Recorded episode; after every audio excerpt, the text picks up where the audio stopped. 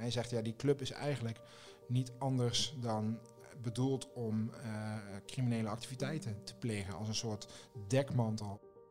De club bestaat nog niet zo lang, maar de naamsbekendheid van motorclub Cadawago is in vier jaar tijd enorm gestegen. Het OM wil de club verbieden en leden van Cadawago duiken op in allerlei strafzaken. In Achter het Verhaal ga ik, Kevin Goes, in gesprek met verslaggevers en redacteuren van onze krant. Vandaag praat ik met misdaadverslaggever Jelle Tieleman over deze motorclub, over kroongetuige Tony de G en over de banden met Ridouan Taghi. Ja, die naam die valt meteen. Laten we die eventjes opschuiven voor ietsje ja, later. Die even parkeren. Precies, gaat die ongetwijfeld nog terugkomen. Precies, die gaat zeker terugkomen. Maar laten we eerst beginnen met die naam van die motorclub, Cado Wago. Pas sinds 2016 eh, bestaat deze club. Wat is het voor club? Ja, Calawago is in 2016 uh, opgericht. Uh, het is eigenlijk een fusieclub. Het bestaat uit de Trailer Trash Travelers. Dat is een, een motorclub die zijn oorsprong vindt in de woonwagenwereld. Dus veel woonwagenbewoners, kampers plat gezegd, die zijn lid van, van die club. Het is ook een club waar best wel vaak over gezegd is dat, dat, nou ja, dat die criminele banden zou hebben.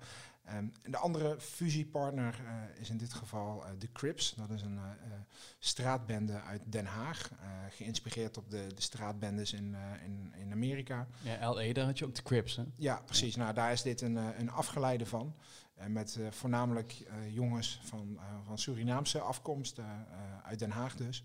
Nou, die hebben elkaar gevonden in, in 2016. En dat is uh, geworden. Die naam, Kalawago, waar staat dat voor? Ja, dat staat voor donkere wagen. Nou ja, dat, dat refereert dan ja, aan nou ja, beide fusiepartners, om het maar even zo te zeggen. Um, het is een bijzondere, bijzondere club. Het is ook een bijzondere combi. Want uh, Surinamers en woonwagenbewoners, hoe hebben die elkaar gevonden? Ja, da daar staat op hun eigen website een, een vrij uitgebreide beschrijving bij. Het heeft ermee te maken dat een aantal oprichters zeg maar, van beide kanten elkaar hebben gevonden.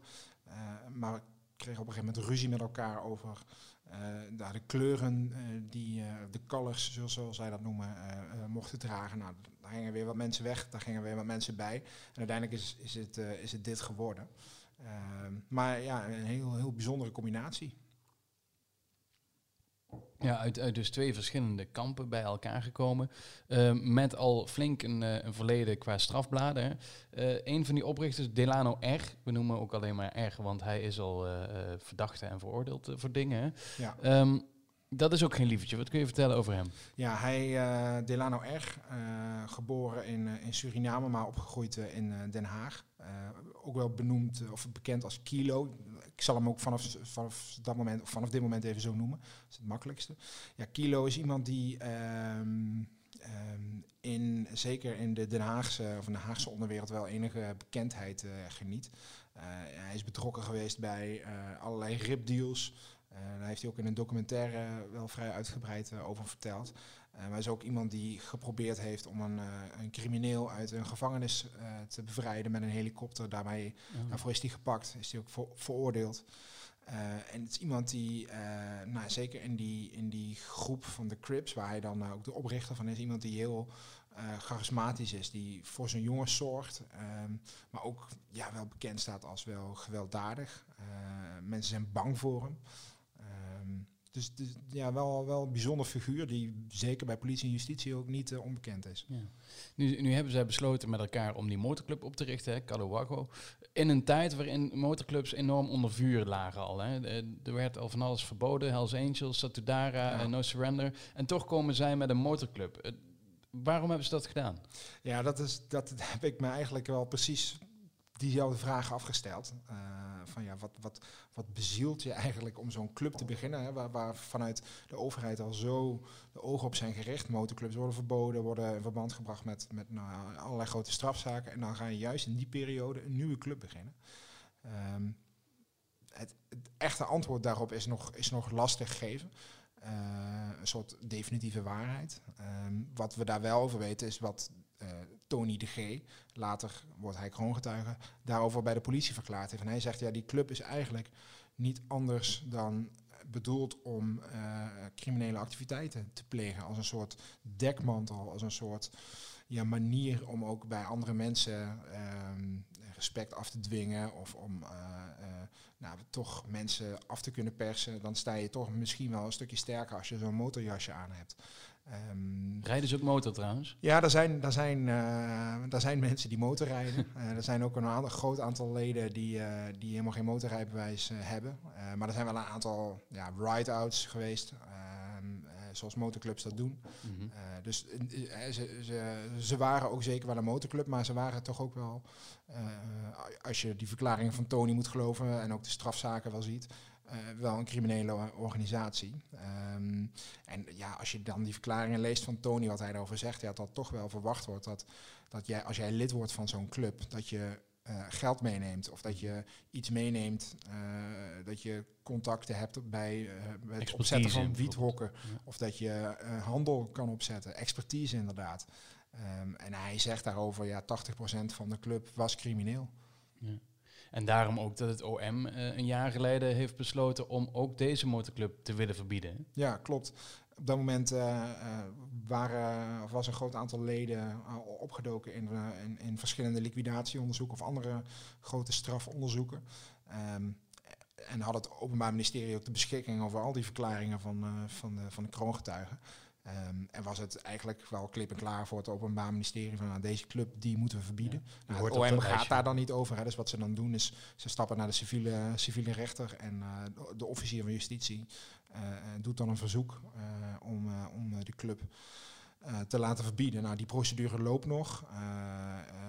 het is niet helemaal duidelijk wanneer dat dan tot een zaak zou moeten komen. maar ja, laatste woord daarover is in ieder geval nog niet gezegd. Laten we even teruggaan naar uh, die naamsbekendheid. Hè? Want uh, daar begon ik over. In, in, vier jaar tijd hebben ze dat enorm opgebouwd. De eerste keer dat ik volgens mij over deze club hoorde was in 2018. Uh, toen het panoramagebouw aangevallen werd. dat is volgens mij ook het moment geweest van de grote naamsbekendheid. Ja, dat was een, de eerste keer eigenlijk dat, dat, dat leden van die club in verband werden gebracht met, met, ja, met een hele heftige zaak. Ehm, de, de schutters van die zaak. Hè? Want wat er gebeurde was dat het, gebouw, het redactiegebouw van Panorama in Amsterdam, uh, Sloterdijk, uh, met een uh, antitankwapen werd beschoten. en leden van de club zijn daarvoor opgepakt en ook veroordeeld. Het gaat dan bijvoorbeeld om de voorzitter van een lokale afdeling van Calawago uit Woerden. Um, en nog een aantal jongens uit, uh, uit die uh, richting. Ja, die zijn daarvoor veroordeeld. Maar wat daar nou precies achter heeft gezeten, wat, nou zeg maar wat het motief van die schietpartij, of van, van die aanslag is geweest, is nooit helemaal duidelijk geworden. We kunnen daarover gissen. Um, maar echt een, een, een ja, communicatie daarover. Of, of uh, zoals je dat ziet in PGP-chats, die wel in andere zaken opduiken, dat, dat is hier niet uh, aan de orde gekomen. Maar dat was wel het moment dat Kalawagen voor het eerst ja, zeg maar in, ja, de spotlights op zich uh, gericht wist. En ook dat de club dacht van, hé, hey, wat moeten we hier nu mee? En, en ook wel nou ja, de behoefte voelde om aan te geven van, wij zijn helemaal geen criminele organisatie, wij zijn maar gewoon een motorclub. Mm -hmm. Maar wat opviel daarbij was dat het enorm heftig was. Hè? Dat het uh, meteen om een anti-tankwapen uh, gaat. Het, het, is geen kattenpis uh, waarmee ze naar voren kwamen. Is dat een, een, rode draad die je vaker ziet bij Calabarro? Nou ja, ik denk dat dat zo is bij, bij heel veel zaken in, in de georganiseerde misdaad en, en in rechtszaken, zeg maar, die op dit moment spelen. Dat de, de vorm van geweld vaak heel heftig is en dat er heel weinig nou ja, wordt nagedacht over de gevolgen. Uh, een ander goed voorbeeld is uh, um, beschieting van een villa in Doorn. Uh, dat is een, daar woonde een, een Marokkaanse drugsbaron die in conflict was gekomen met Ridouan Taghi. Daar is hij. Hm. en volgens de kroongetuige heeft, heeft Ridouan Taghi opdracht gegeven om die, om die villa te laten beschieten. Wederom met een anti-tankwapen. Uh, Tony de G is daarbij geweest, heeft dat antitankwapen ook uh, nou ja, in, in, ontvangst genomen en is samen met anderen naar Doorn gereden om, om die beschieting uit te voeren. Alleen ze hebben het verkeerde, het verkeerde adres, de verkeerde woning op de oog. Nou, dat wapen weigert uiteindelijk, maar ze hadden dus een verkeerde woning willen beschieten. Een woning waar op dat moment kinderen, drie jonge kinderen aan het spelen waren. Met een antitankwapen? Ja, dus je moet je even voorstellen, dat het dus helemaal niet wordt, ja, dat maakt dus kennelijk niet uit, want je krijgt er geld voor en je bent bereid om nou ja, een, een antitankwapen op een woning af te vuren waar kinderen aan het spelen zijn. Um, dat, zegt wel, dat zegt wel iets over nou ja, toch uh, nou, de, de, de, de, de vreedheid eigenlijk. Ja, de vreedheid en de, de, de roekeloosheid uh, ook wel van, van sommige mensen. Uh, en dat is, dat is heel heftig. En dat, dat, zie je, dat zie je bij Calawago, maar dat zie je ook bij andere organisaties. Die Tony G, de G, je noemde hem even, de kroongetuige is hij. Hè? In het Eris-proces ja. is hij de kroongetuige. Je hebt nou natuurlijk ook het Marengo-proces, maar dat is dat is niet, ja, ja dat, dat zit, zijn natuurlijk een klein er beetje... zit verwevenheid, dus eigenlijk ja. moet je het zo zien. Het Marengo-onderzoek gaat over een groepering uit Utrecht die liquidaties heeft gepleegd in opdracht mm. van Guido Antaghi. En het Eris-proces gaat over uh, de Calo-Warro-leden die uh, uh, liquidaties of liquidatiepogingen hebben gedaan in opdracht van Guido Antaghi. Het zijn dezelfde opdrachtgever, maar verschillende groeperingen. Oké. Okay. Tony de G, kroongetuige Eris. Nou, dat hebben we nu neergezet. Wat is hij van persoon? Ja, dat is wel goede vraag. Um, hij is iemand die eigenlijk zijn hele leven uh, crimineel is geweest. Vorig jaar hebben we een groot verhaal over hem gemaakt. Uh, profilerend verhaal waarin we ook wilden, erachter wilden komen wie is deze Tony de. Nou, hij komt uit Spijkenisse, is opgegroeid op een, op een woonwagenkamp. Um, zijn vader heeft al had op dat moment al, meer dan 30 jaar een, een, een, uh, een slopenbedrijf. Um, en waar uh, dat bedrijf goed in was, uh, was het, het inbouwen van verborgen ruimtes in auto's om allerlei goederen te smokkelen. Um, en dat eigenlijk is zeg maar de, de, de criminaliteit er met de paplepel wel ingegoten. dat was iemand die uh, ook een gat in zijn hand had. Dus al het geld dat hij verdiende, dat ging er ook uh, al snel uit. En zeker op het moment dat hij uh, een stap verder ging dan zijn vader. en ook ja, zelf met partijen drugs aan de haal ging. Mm -hmm. um, daar verdiende hij een hoop geld mee, maar de risico's zijn dan ook een stuk groter. Um, ja, met die risico's, daar kon hij niet heel goed mee omgaan. Dus dat zorgde er ook voor dat hij nou, meerdere keren op een, op een dodenlijst terecht is gekomen. Heeft moeten vluchten voor zijn leven naar Spanje. Uh, en ja, daar ook eigenlijk weer in de problemen is gekomen. Dus is iemand die eigenlijk overal waar hij komt toch wel voor problemen heeft gezorgd. Uh, op een gegeven moment terugkeert naar Nederland en, en aansluiting vindt bij in eerste instantie de, de Trailer Trash Travelers. Mm -hmm. Daar wordt hij eigenlijk vrij snel weer uitgekikt, omdat uh, blijkt dat hij problemen heeft met een groep Albanese die hij uh, ja, bestolen heeft, uh, volgens de verhalen van een groep of van een, van een partij cocaïne. Nou ja, uh, dat levert natuurlijk allerlei problemen op. Vervolgens vindt hij bescherming bij Kilo, de, de voorman van Calabago. Um, maar wil jij bescherming, ja, dan moet je daar dingen voor doen. Um, dus hij groeit eigenlijk als het ware binnen die club. mag zelfs op een gegeven moment voorzitter zijn van een lokale afdeling. Nou ja, dan komt hij ook weer in de problemen. En op een gegeven moment ja, zit er nog maar één ding voor hem op. Uh, en dat, dan wordt hij gedwongen, zo zegt hij zelf, uh, om, uh, om liquidaties te plegen. Mm. want als hij dat niet doet, dan, dan zal zijn familie eraan gaan. Dat is het dreigement zoals hij het voelt of ontvangt. Um, en dan, dan wordt hij gedwongen om, om liquidaties te plegen. Ja, dat doet hij. Ja. En zo komt hij ook ehm, ja, in aanraking met justitie, hè, volgens mij. Zo ja. is hij uh, tegen de lamp gelopen. Ja, hij is betrokken geweest bij de liquidatie van Jair Wessels, een Amsterdamse drugscrimineel die in de zomer van 2017 in uh, Breukelen is, uh, is doodgeschoten. Um, daar zijn behoorlijk wat fouten bij gemaakt. Het klinkt bij liquidatie altijd heel cru, maar als je dat bekijkt vanuit het perspectief van de schutters, zo is bijvoorbeeld de vluchtauto niet in brand gestoken. Uh, er zijn er best wel wat getuigen geweest die hen uh, gezien hebben. Um, het vuurwapen is niet, is niet verwijderd of is niet, niet defect gemaakt of weggegooid. Dus dat is allemaal een beetje amateuristisch. Ja, zo zou je het kunnen zeggen. Um, vervolgens is die, uh, werd hij dus weer gedwongen om, om een volgende liquidatie te plegen, maar dat wilde hij niet. En ten einde raad is hij naar Spanje gevlucht. Uh, maar de politie was hem eigenlijk al heel snel uh, op het oog. Uh, ja, vanwege die, die fouten konden ze hem opsporen. Ze hebben hem vrij lang af kunnen luisteren vanuit Spanje in de gesprekken die hij voerde met zijn, met zijn vader. En hij is uiteindelijk in Spanje aangehouden. Um, ja, komt dan vast te zitten en legt dan al heel snel wel een bekennende verklaring af, maar geeft aan dat hij over andere dingen of over opdrachtgevers niets wil vertellen vanwege zijn veiligheid. Maar wat er dan op de achtergrond speelt is dat hij eigenlijk al heel snel voelt dat er uh, wel iets mogelijk is. Dat hij Hij weet dat hij meer weet en uh, nou ja, dat, hij, dat er geen andere uitweg voor hem is dan, dan het worden van een kroongetuige. Mhm. Hij voelt dat er buiten van alles speelt, bedreigingen aan het adres van zijn vader. Ehm, hij vreest voor de veiligheid van zijn familie. Ehm, en hij wil open kaart spelen en dat doet hij. Uh, hij wordt kroongetuige. Ook op een bijzonder moment. Ehm, de broer van die andere kroongetuige Ja, is, op dat moment al doodgeschoten. Uh, dus op het moment dat iedereen denkt, er zal nooit meer een kroongetuige opstaan, want uh, er zijn enorme risico's, juist dan uh, wordt hij gepresenteerd als ja, een nieuwe kroongetuige. Ja. Waarom heeft hij dat aangedurfd? Weet je dat?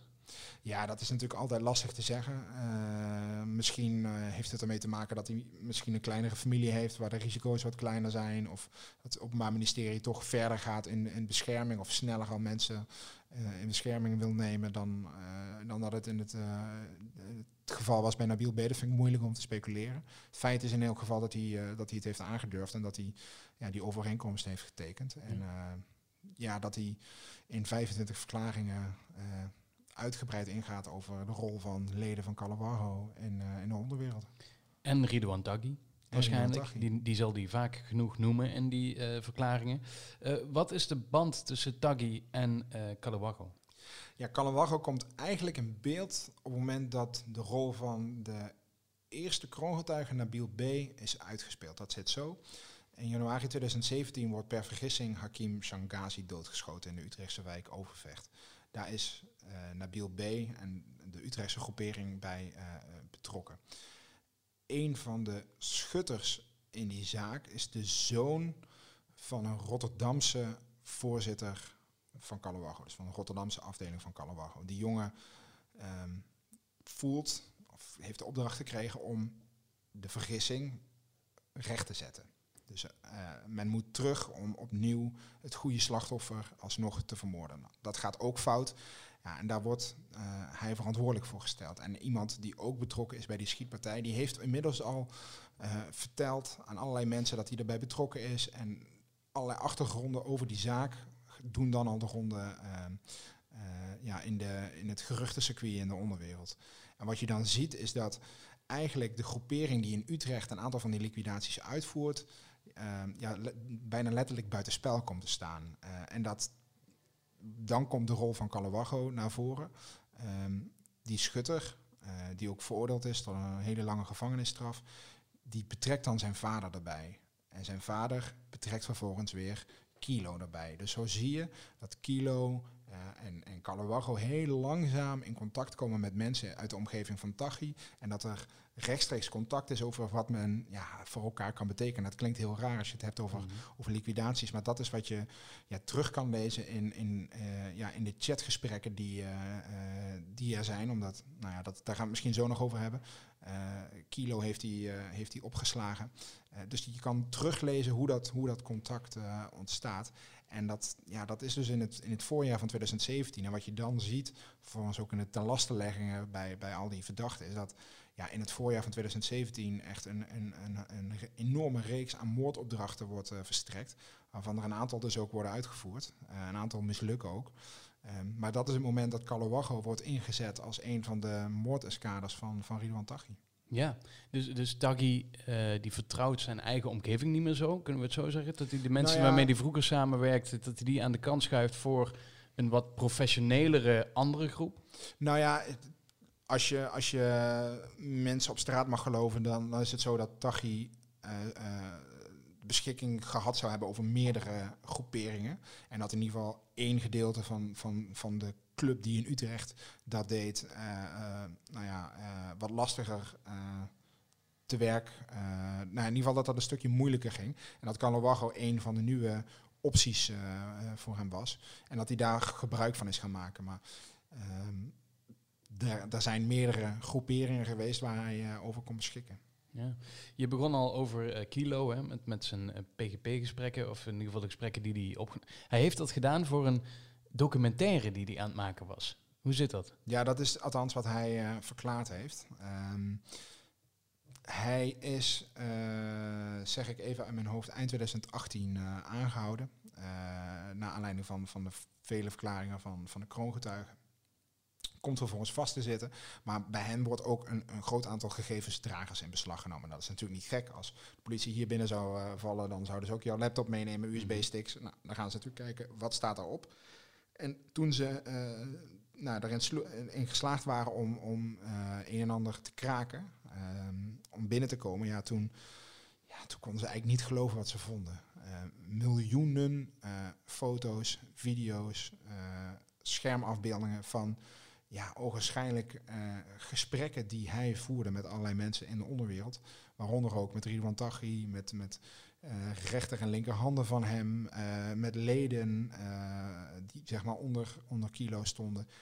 En ja, de gemene deler was eigenlijk zo, het ging, het ging over liquidaties. Um, en die gesprekken zijn, zijn soms gewoon real-time terug te lezen.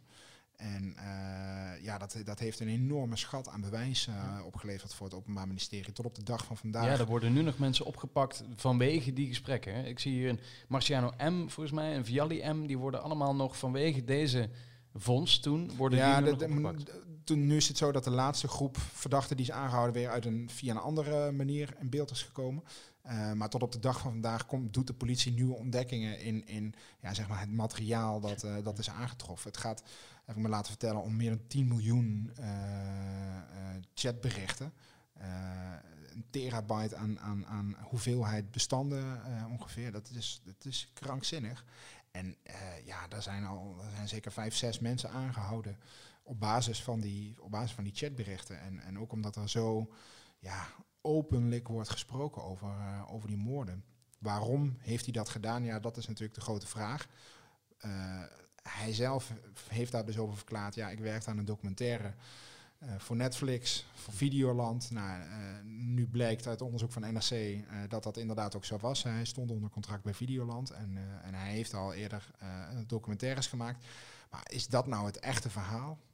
ik, waarom zou je, als je inderdaad... ja, het is, het is gewoon een heel raar verhaal. Graaft hij hiermee het graf voor zijn eigen motorclub? Ja, ja, kijk, het is natuurlijk aan de rechters om daar een, om daar een oordeel over te vellen. Maar kijk, de combinatie van onafhankelijke uh, verklaringen van bijvoorbeeld de kroongetuige die, uh, die die gedaan heeft, nog zonder dat hij kennis had van die, van die hè, zeg maar de videochats. Ja, die sluiten bijvoorbeeld op elkaar aan. En als er dan ook nog andere getuigen zijn die ook onafhankelijk van elkaar, dat als die allemaal datzelfde beeld geven, en dat lijkt toch wel een aantal zaken zo te zijn, ja, dan wordt het wel heel moeilijk. Um, en het is natuurlijk ook wel een raar verhaal dat, dat jij zegt dat je meewerkt, of dat je ja, meewerkt aan een documentaire die dan gaat over de onderwereld. Maar ja, er zijn ook in dit geval echt mensen dood natuurlijk. Um, en ja, daar, lijkt, daar wijst toch wel heel veel op uh, in zijn richting. Uh, en dat, dat ziet er niet goed uit. Um, dus daar hangt zeker ja, een aantal mensen in deze zaak uh, levenslang boven het hoofd. Nu ligt natuurlijk door uh, corona liggen heel veel rechtszaken stil. Uh, Eris bijvoorbeeld ligt ook even stil. Marengo, uh, ja, dat gaat waarschijnlijk ook nog even wat langer duren voordat het doorgaat vanwege de advocaten die vragen om verlenging. Um, deze twee zaken, heel veel is opgebouwd vanwege PGP-gesprekken die, die gekraakt zijn. allemaal info die in handen is van het OM. Ehm, gaat, gaat uh, de georganiseerde misdaad hier uh, nu wat voorzichtiger te werk naar, naar aanleiding van deze twee zaken? Want er, ligt wel heel veel op straat. Ja, dat ligt, er ligt echt enorm veel op straat. En je moet het wel in perspectief zien. Um, de, als het gaat om de PGP-berichten die er zeg maar, in het Marengo-onderzoek liggen, dat zijn berichten die uh, afkomstig zijn van de Anetcom-server. Dat was een, ja, een aanbieder van PGP-communicatie, uh, um, waar het Openbaar Ministerie ja, ogen op gericht had. En dan liep een financieel onderzoek, server in beslag genomen in Canada. En daar heeft men uh, nou ja, een en ander weten te kraken. Maar die berichten gaan eigenlijk niet verder dan, nou, pak een beetje eind 2016. Misschien begint dus, nee, dat zeg ik verkeerd. Laten we zeggen tot halverwege 2017. Maar daarna ook niet. De, de, de vondst bij Kilo is natuurlijk uniek omdat hij een en ander gefilmd heeft. Maar de, de devices die hij gebruikte, uh, die zijn uh, tot op de dag van vandaag, zover wij weten, nog niet gekraakt. Uh, daarmee is ook het antwoord wel gegeven. Ja, men gebruikt nog steeds deze PGP-telefoons. En gaat ervan uit dat het niet te kraken valt. Of dat het niet achteraf is terug te lezen. Um, ja, garantie tot aan de deur. Ja. Het zijn spannende zaken. En zeker ook dit Calawago, een, een zeer interessante motor ja, bende. Ja, je mag eigenlijk wel bende zeggen, hè, want het, het gaat echt om 80% mensen eh, die daarin zitten die een crimineel verleden hebben in ieder geval. Ehm, ja, wa- wa- wat maakt dit voor jou zo interessant? Nou ja, omdat, omdat het toch, het gaat om eh, heel veel verschillende zaken. Ehm, maar ook ja, hoe, komt, hoe werkt zo'n club? Hoe, hoe, hoe gaat dat op de achtergrond? Eh, wie is eigenlijk de baas in zo'n club? Wat, wat, wat zijn de achtergronden daarvan? Wat, waarom is Callaway nou echt opgericht? Wie zat erachter? Wat, wat is het doel daarvan geweest? Dat zijn, dat zijn wel interessante vragen. Ehm, ja, en daar proberen we het antwoord wel op te vinden. Sta je zelf ook nog eens te kijken van wat je leest? Ja, absoluut. Ja, de, ja wat ik al zei, die, die, die kroongetuigenverklaringen, dat, dat, hij heeft er 25 afgelegd. Ehm, en aanvullend daarop ook nog allerlei verklaringen. Ja, dat, dat zijn ja, bijna 3000 pagina's. Ehm, en die staan eh, van boven tot onder vol. En eh, daar, vind je, daar vind je toch nog wel details eh, waarvan je denkt, hé, hey, hoe zit dat dan? Dus daar, daar komen ongetwijfeld nog mooie verhalen uit. Ik ga er lekker in spitten nog, eh Jelle. Zeker. Dankjewel voor deze keer. Deze podcast is er vrijdag weer met een corona-update. Dan gaan we het gewoon weer hebben over wat het corona allemaal eh, doet, coronavirus. Tot die tijd kun je je abonneren via Spotify, via Apple Podcasts of via alle andere apparaten waarmee je podcast kan luisteren. Tot de volgende keer.